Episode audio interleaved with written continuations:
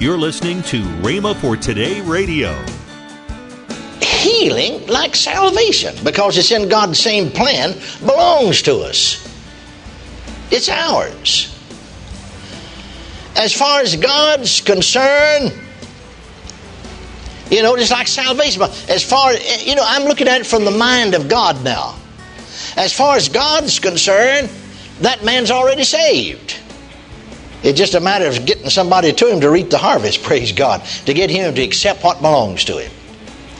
As far as God's concerned, really, you're already healed. Because, see, God remembers when He laid your sickness and disease on Jesus. As far as Jesus is concerned, you're already healed. Welcome to Rhema for Today. Kenneth E. Hagin wraps up his teaching, Healing Belongs to Us. Also, later in today's program, I'll tell you about this month's special radio offer. Right now, let's join Kenneth E. Hagin for today's message. You know, sometimes we pray, God save this man, God save that man, God save this woman, God save my son. But you know, reading nowhere in the New Testament does it say anything about praying for the lost that they'll be saved. Did you ever stop thinking about that? Said, you ever stop thinking about that?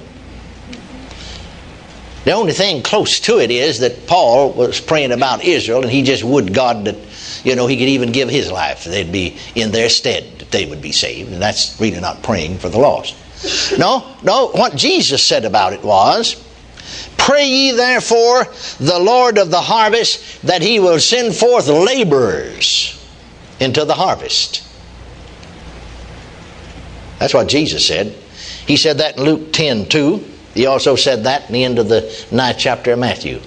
Pray ye therefore the Lord of the harvest. Now, if you want to pray for someone who's lost, say, Lord, send someone to them.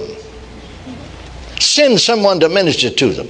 Because, see, they can't be saved without it. The Bible said God's ordained that men should be saved through the foolishness of preaching.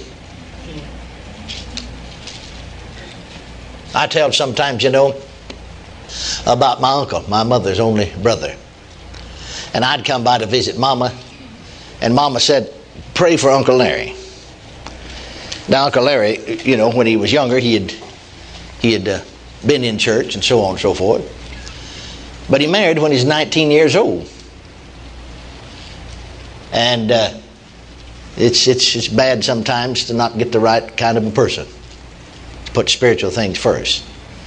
His wife influenced him greatly, and he never went to church again in his life. Didn't have a Bible in the house. Five children born in the home, raised five children. Not one single time did one of those children ever see a Bible while they were growing up. That is, in, in their home. I'm sure they saw a Bible somewhere. Not one single time were they ever taken to church or Sunday school. Not one single time. Well, you can readily understand then that those children, with no godliness and no God in their life, no training, uh, when they grew up, got grown, created all kinds of problems for them. All kinds of problems. All kinds of problems.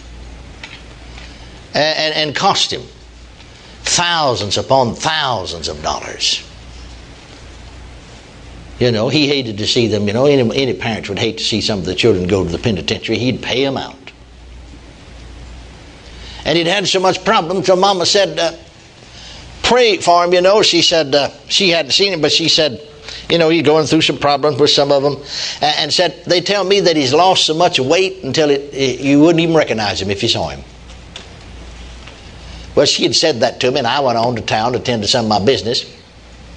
And then I was driving, actually heading back towards my town, 15 miles away. And as I approached someone, you know, I was driving down the street, someone walking down the sidewalk. I, I said to myself, looking from the back, that uh, uh, that looks like Uncle Larry walking there. I'll just stop, you know. And now he had a car, but he just walked to get exercise, walked to and from work. He's vice president of one of the banks there in the city. And, and, and so I started to slow down, you see, and pick him up because I said from the back it walked like Uncle Larry. I forgot Mama said he didn't, you know, when I got that he didn't look like himself. When I got beside him, looked at him, I didn't recognize him. See, I hadn't seen him, I didn't recognize him, so I just went on.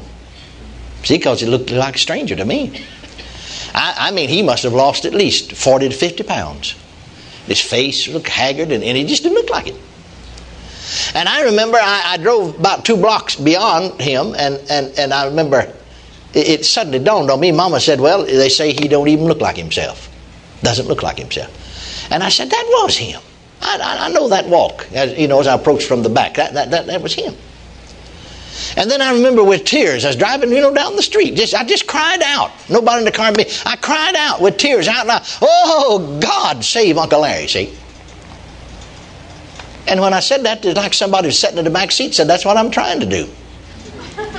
and I looked back there, and I, I actually whipped my car over to the side of the street and, stopped. There wasn't a curb there, and you could just pull off on the side, you know.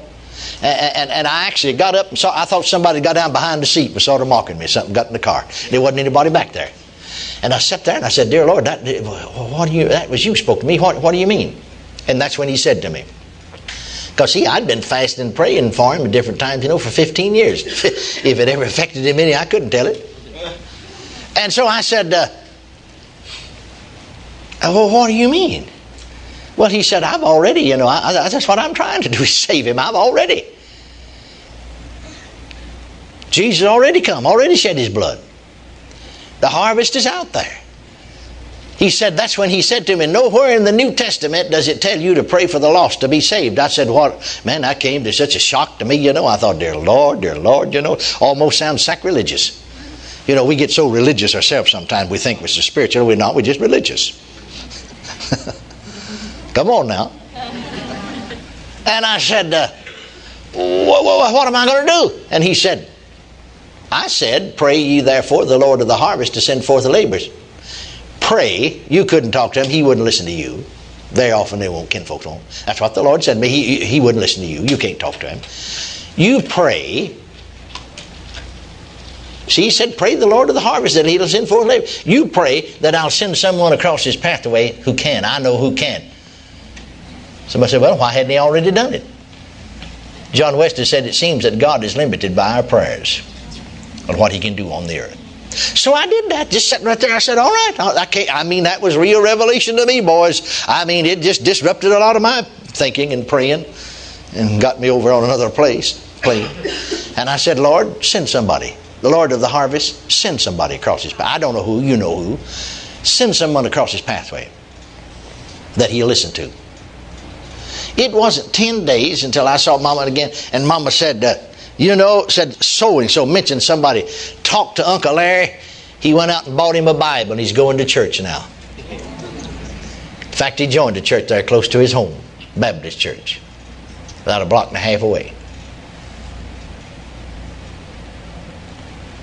Meantime I prayed that prayer. I'd been praying off and on and fasting some, as much as three days at a time, for 15 years and nothing. I prayed that one prayer in 10 days. I got results.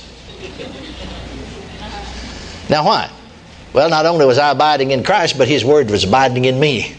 I'm praying according to the Word of God. Now, you see, I, I think here's what I want you to see is that healing, like salvation, because it's in God's same plan, belongs to us. It's ours.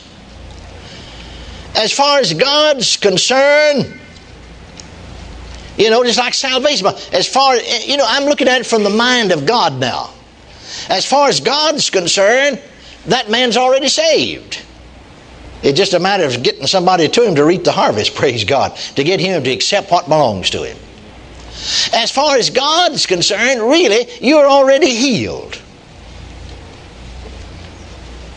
Because, see, God remembers when He laid your sickness and disease on Jesus. As far as Jesus is concerned, you're already healed. See, that's what you get, got to get people to believe.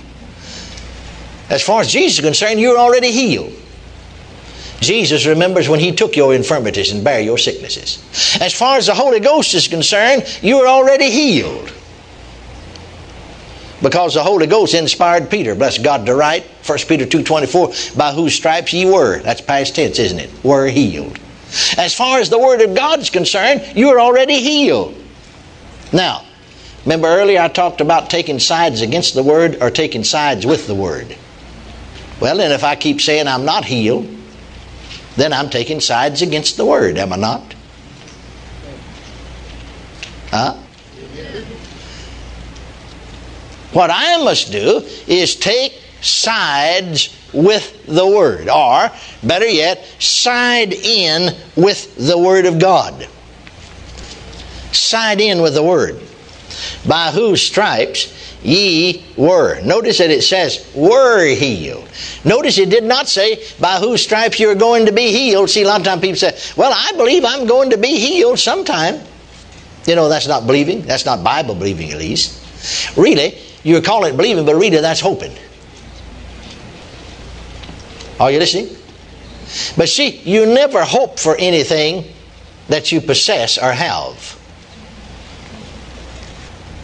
If I believe what the Bible says, then I believe that we were healed. That's what I want you to believe. By whose stripes ye were healed. See, Peter's looking back to Calvary and to the sacrifice of Christ. I was healed then. I accept that now.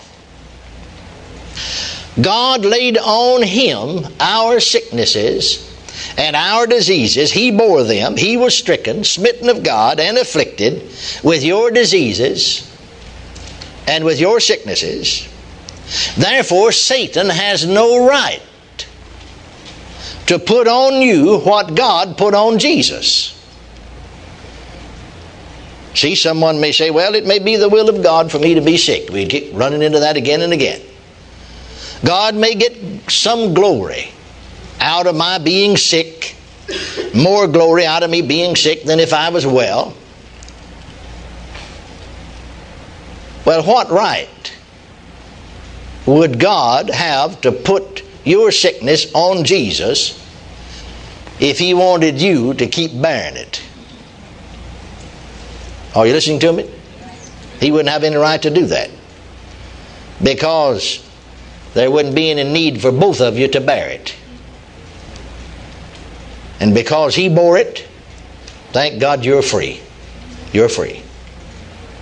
All of God's blessings, now write this down, it'll help you. All of God's blessings and provisions are conditional. All of God's blessings and provisions are conditional. He gives us His Word to let us know what conditions must be met in order for us to receive these blessings or these provisions. They won't just fall on us automatically. You're listening to Rhema for today. Now, let's join Ken and Lynette Hagin. Hey, you know, hon, I, I want right now to call your attention to the special that we have Yes. for $45.40 of these four study guides. You want to get these. That's right. You want to get these. This is a great thing to study for this year. Right, it's a great for thing to study. churches, Yes. for Bible studies, for individual study. Individual study. Faith It's, study course, prayer study course, Holy Spirit and His gifts, And healing. and healing. Yes. yes, yes. Call toll free 1 888 Faith 99. Again, call toll free 1 888 Faith 99. You can also order online at rhema.org. That's R H E M A dot O R G. rhema.org. Or if you prefer to write to Kenneth Hagin Ministries, our address is P.O. Box 50126, Tulsa, Oklahoma 74150. We always love to hear from our listeners, so write in or email us today and become a part of Rhema for Today. Next week on Rhema for Today, we'll start a new life changing message from Kenneth E. Hagin entitled Holy Spirit Series. That's Monday on Rhema for Today with Ken and Lynette Hagin.